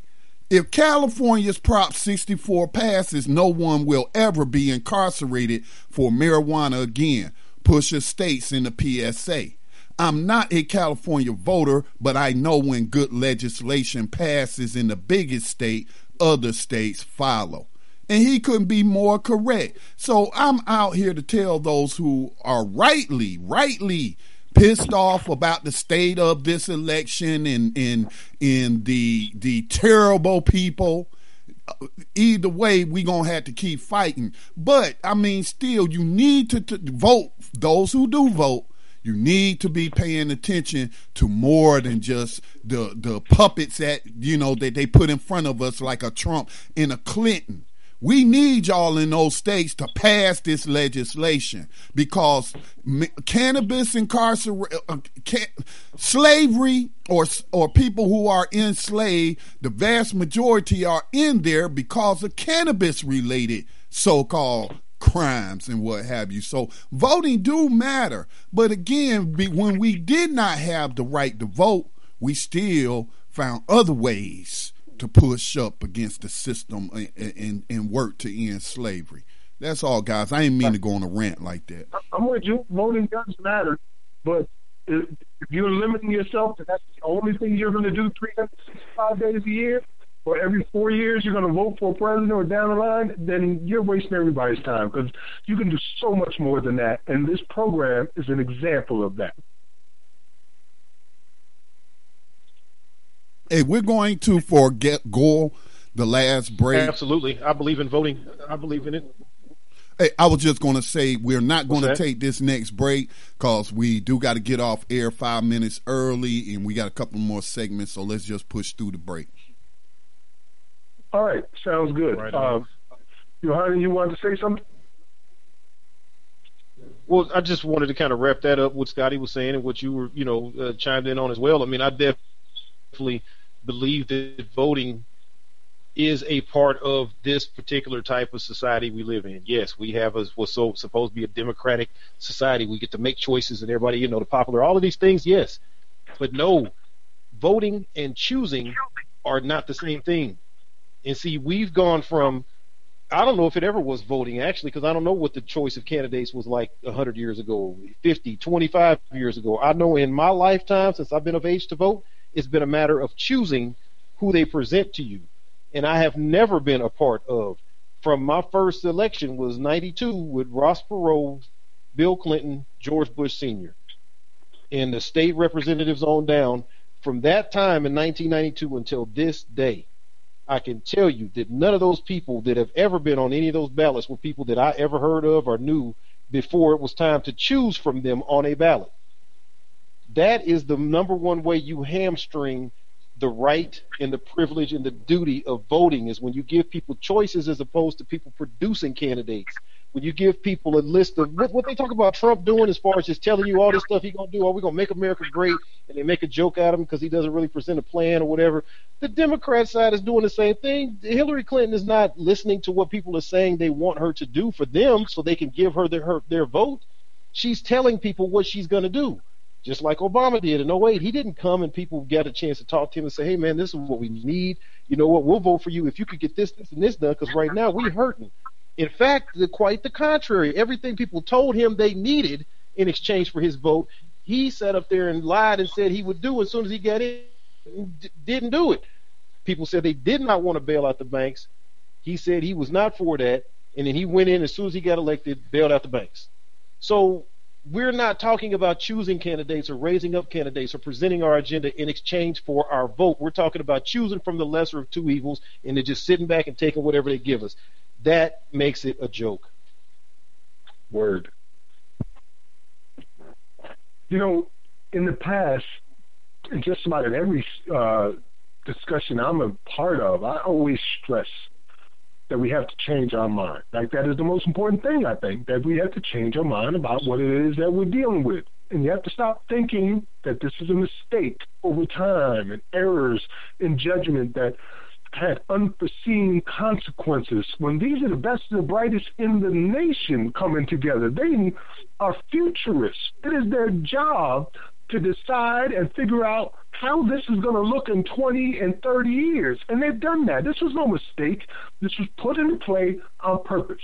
I just want to put that out there before I read the next story. Well, Max, before you, yeah, please, before you go in, I'm not done. Let me just say this sure. again. But this was like a panel of reverends, ministers. They were on Tanya Free and Friends uh, today. Some of them I heard for the first time and and she brings on a lot of different people with diverse views. But I was just shaking my head um, today at, at the lack of moral code that these ministers was displaying as they was propping up Hillary Clinton and, and what have you.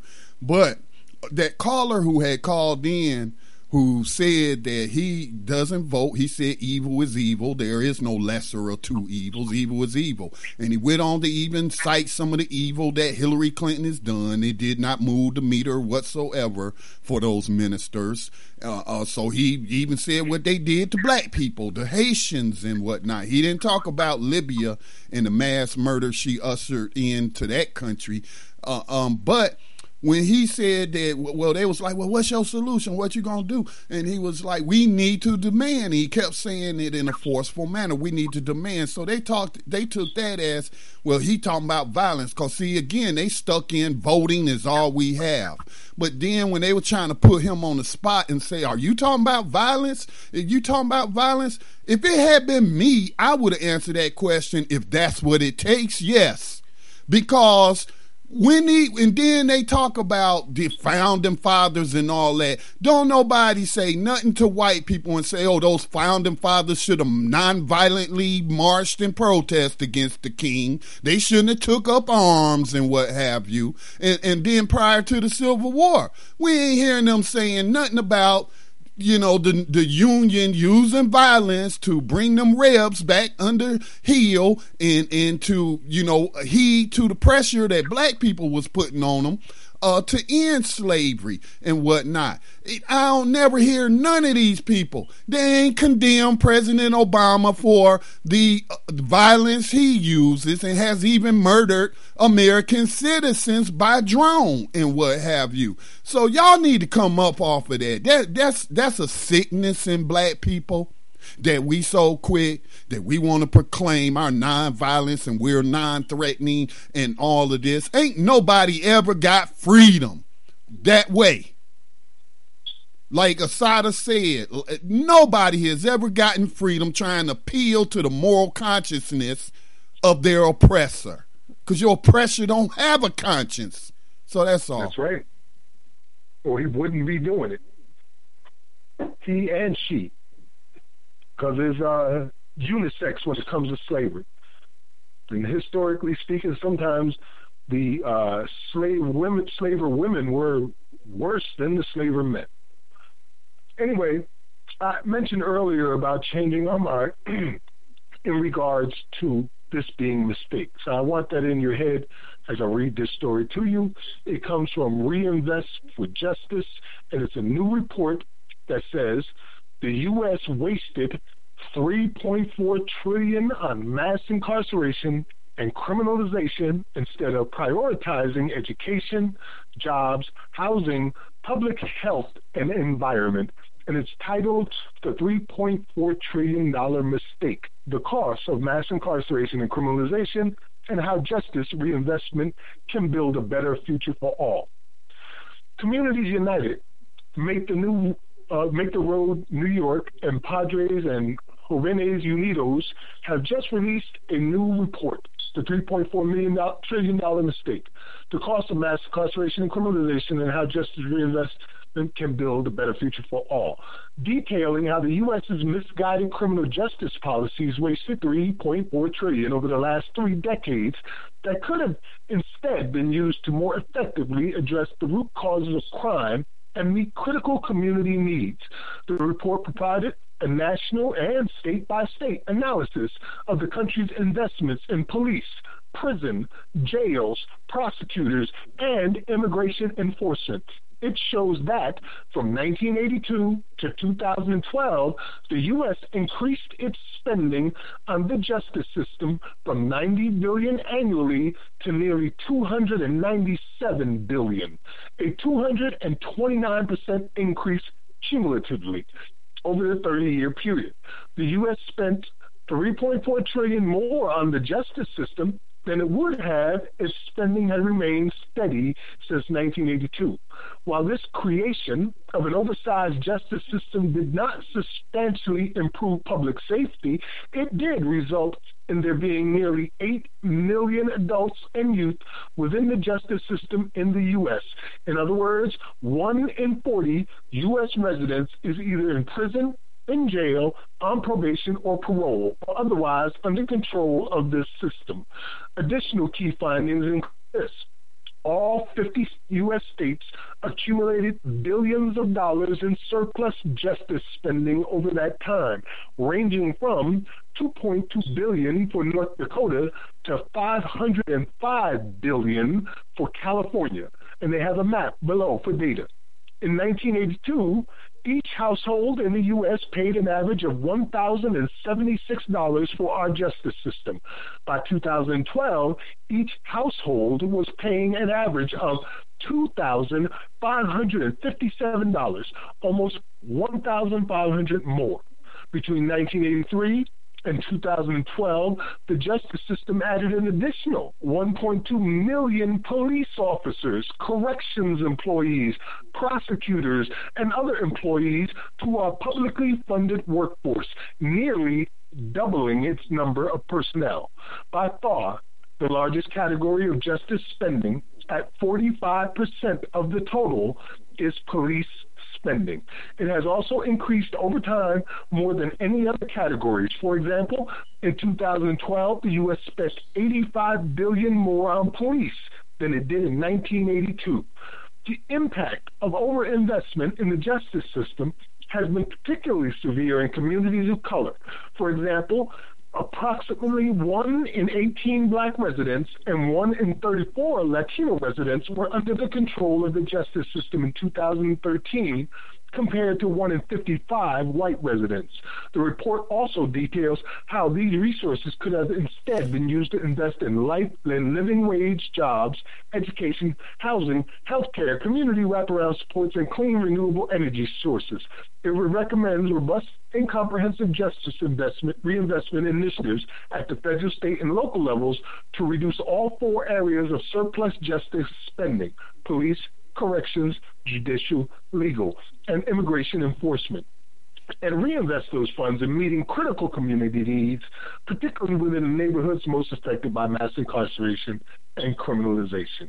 You can download this entire report at New Abolitionist Radio, uh, also the press release, the executive summary, uh, or just read the article as we have it there. Well, Max, we're Max, running, we're really running out of time, or we're up against it, and we do have a caller. So I want to get this caller in, um, and so we can hit uh, our abolitionist and profile and writer of the Underground Railroad. But 803, uh, thank you for calling in to New Abolitionist Radio. Go ahead with your question or comment. Peace, peace, peace. This is Palmetto Star, the Ratchet Revolutionary. Peace, Scotty Reed. Peace, Max Parthas. How y'all doing? That is Palmetto Star. Palmetto Star was our first caller on our first uh, episode of New Abolitionist Radio. Peace. Yes, yes. And I and I want to say before I even um, make a comment or anything, I do want to say congratulations to New Abolitionist Radio. Radio, you guys have been on the subject, on this mass incarceration thing, um, really, really pushing the issue. And now, you know, there's there's going to be this mass um, private prison ban, and that's a definite victory, um, you know, for the new abolitionists. You know what I'm saying? So um, I, I just want to say congratulations to y'all for really pushing that issue and making it um, putting it in the forefront and in people's minds and things of that nature. Word, um, thank you, brother. You and I have fought literally side by side in this fight on more than a few occasions. Oh yeah, absolutely, absolutely, and I'm an abolitionist as well. So you know, I, that's one of the titles that I do that I do declare. So I, you know, what I'm saying like I'm, I'm right there. You know, I'm I'm so glad this whole thing is going down the way it is. Um, I, I do want to speak on the election. Um, the election is absolutely a scam. I'm and telling people and just you know getting a lot of people upset because I am very much so um, you know pushing the no don't vote um, thing because who is there to vote for? It's like the you're either voting for the devil or Satan. I mean, it's, there's absolutely no choice you know, people talk about Trump's racism and not. I mean, uh, Hillary Clinton is just as racist and proved it. You know, I mean, at least Trump hasn't got a chance to prove it in office. Uh, Hillary Clinton did, and um, you know, and the Clintons did with their, um, you know, mass incarcerations, um, three strikes you're outlaw. Um, I mean, just just horrific things that devastated the black community and and were um, very, very, very um, devastating to um, black people in general. So, I mean, to have somebody say that they're trying to vote for the lesser of two evils by voting for Hillary as opposed to Trump is just insanity.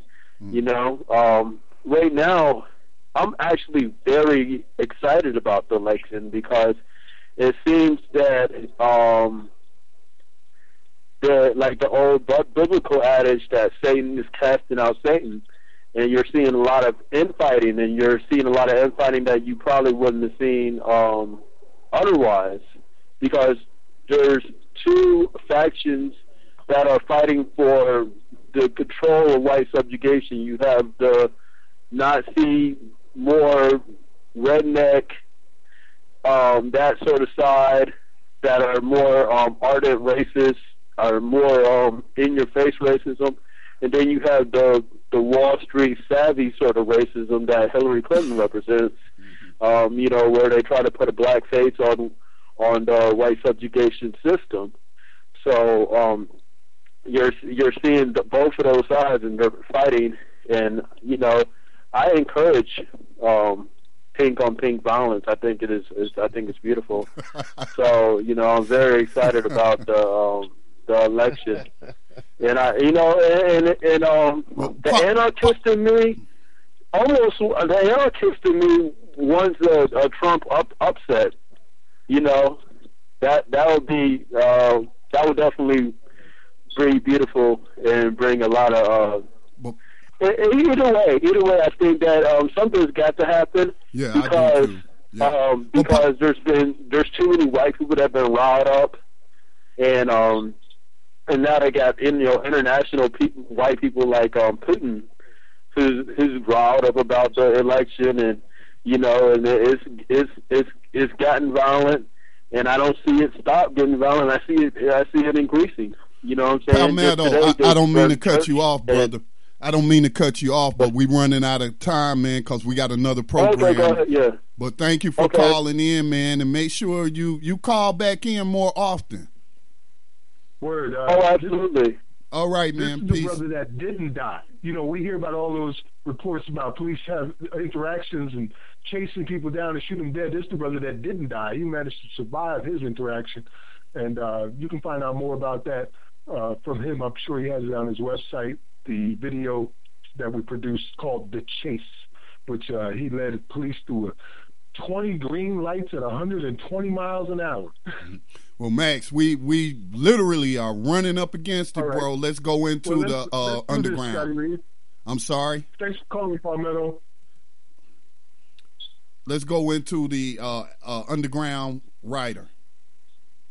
All right, well, we're going to uh, rider of the 21st Century Underground Railroad, which this week is Davontae Sanford. Davontae Sanford spent more than eight years in prison for a crime he didn't commit. He knew he was innocent, and his lawyers said that police should have too. I'm still trying to take everything in, Sanford said in an interview with CNN's Legal View with Ashley Banfield the day after he was released, one day, one step at a time. In 2007, four people were killed on Runyon Street in Detroit. Witnesses said that Sanford's voice sounded similar to one of the shooter's voices. According to documents filed by Sanford's lawyers, police questioned the then 14 year old.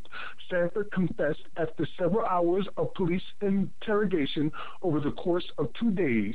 The Innocence Project at the University of Michigan said Sanford said he attempted to recant his confession. He later pleaded guilty in the middle of the trial once he realized his defense attorney was not going to do anything to defend him.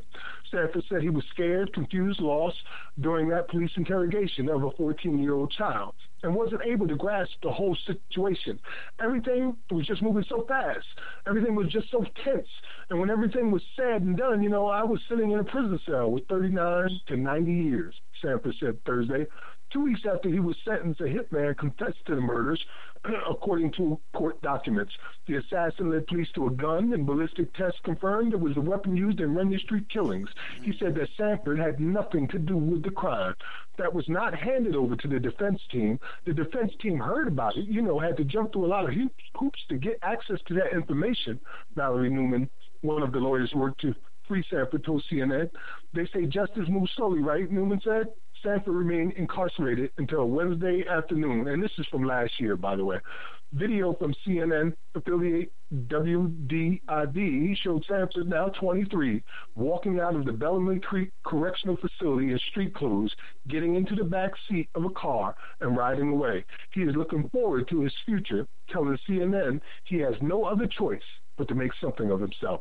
And we here at New Abolitionist Radio salute you and welcome to freedom, Davontae Sanford. Salute you, Davontae Sanford. And this is a case that's that's close to the Black Talk Radio family. When we started uh, in 2008, um, representatives and members of the family had reached out to us to highlight his case. And and actually there was a, a person who lives in Ireland who made a donation to our nonprofit to focus on his case and other juvenile justice cases. Not that we would not have done it anyway, but she wanted to see our work continue and um, put her money where her mouth was to make sure we were going to be able to stay on air. Now, I have not, re- we've had Davontae's mother on. Uh, we've had Roberto Guzman on, a family friend, um, and um, who was with them through all of that. Um, I have not reached out to Davontae to have him come on the program because I want him to have time to adjust. I know it's a bunch of people trying to get at him and what have you. So I'm just biding my time. And when things calm down a little bit, I would love to have this young man come on New Abolitionist Radio. Indeed. So would I. All right, let me jump into our abolitionists in profile real quick. We got about five minutes uh, left in the broadcast, and then coming up will be the Lotus Place. So our abolitionist in profile is is Assata Shakur. Uh, her government name was Joanne Chesimard, and she and Jersey. I'm sorry. Oh, I'm just shouting out Jersey. Oh, oh, okay. Yeah, and um, I should also mention Sundiata, Sundiata Acoli, uh, who was one of those who liberated her. So let me go into this.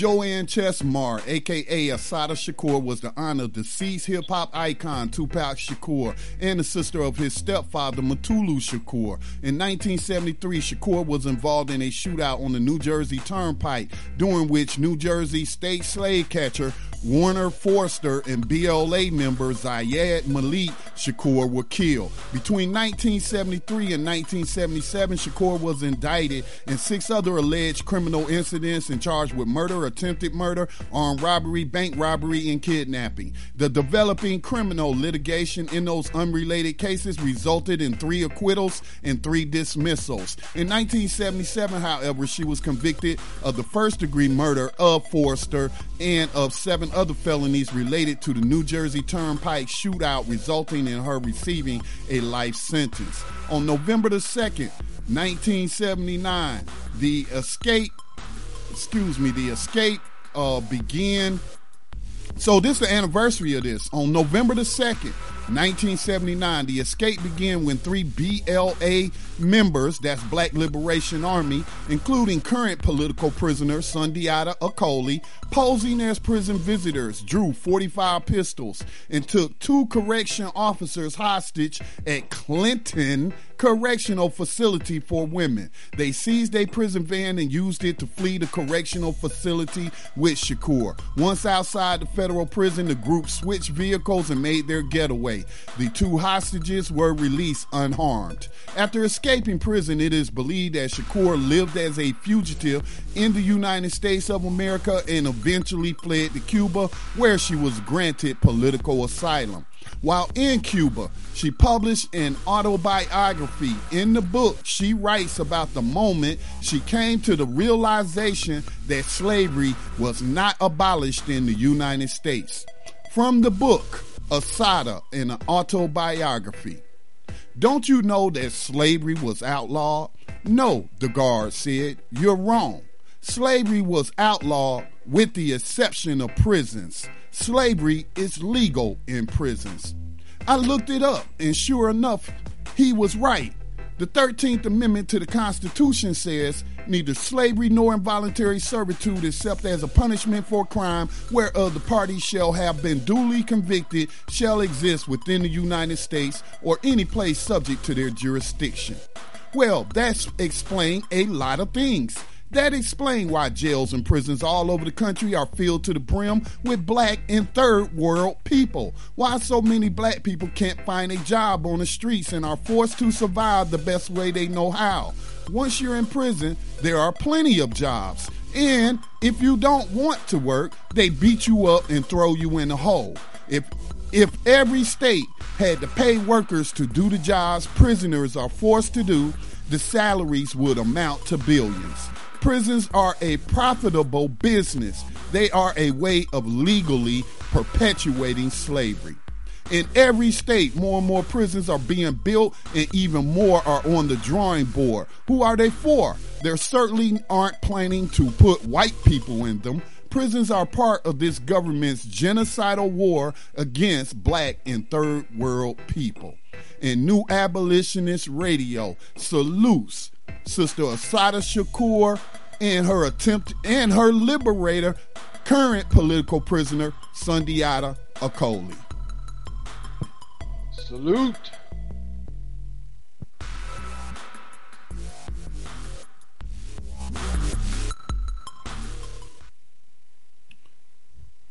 Max, you there? Okay, Max uh, must have got cut off. All right. Yes, sir. I'm here. He's still Big here. salute for me. mute. I was standing with my fist up. Ready represent. Right No on. doubt, man. Well, we are at the end of our program. We appreciate you guys listening uh, and sharing the words so other people can understand what it is we're really dealing with here. Would you guys like to start closing us out for the evening? I just want to say to. I- I'm sorry, uh, Johanna. I just want to say to the uh, abolitionists on the inside of the prisons who are entering close to the eight weeks of rebelling against modern day slavery and human trafficking, just know that we here on New Abolitionist Radio have not forgotten you and we stand in solidarity with you. Indeed. Peace to the abolitionists. Death to anyone who is willing to call himself an oppressor, and you know we see you. You just gonna keep doing it. Well, your day is coming.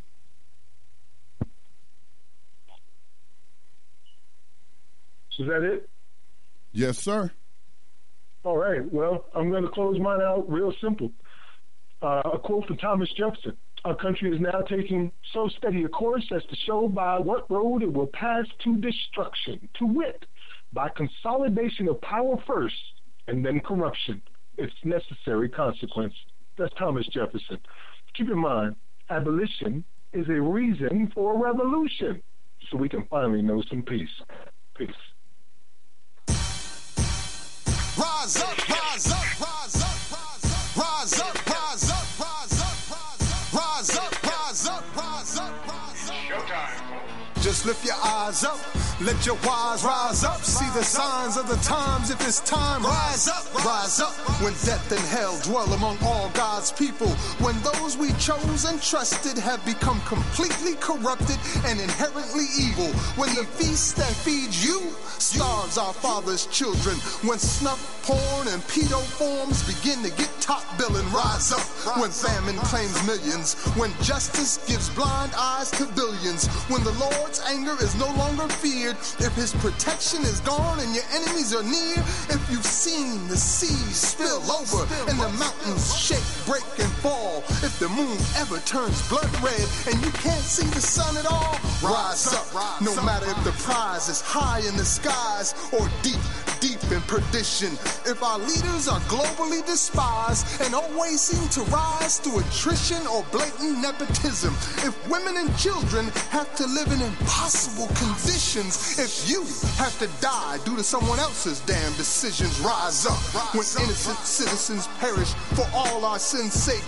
If the future seems bleak and your soul's at stake, rise up.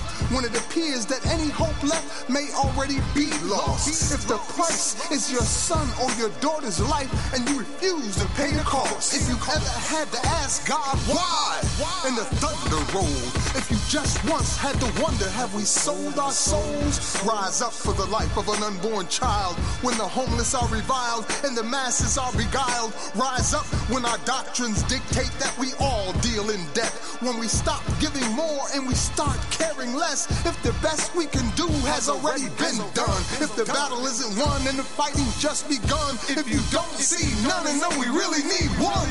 Rise up, rise up.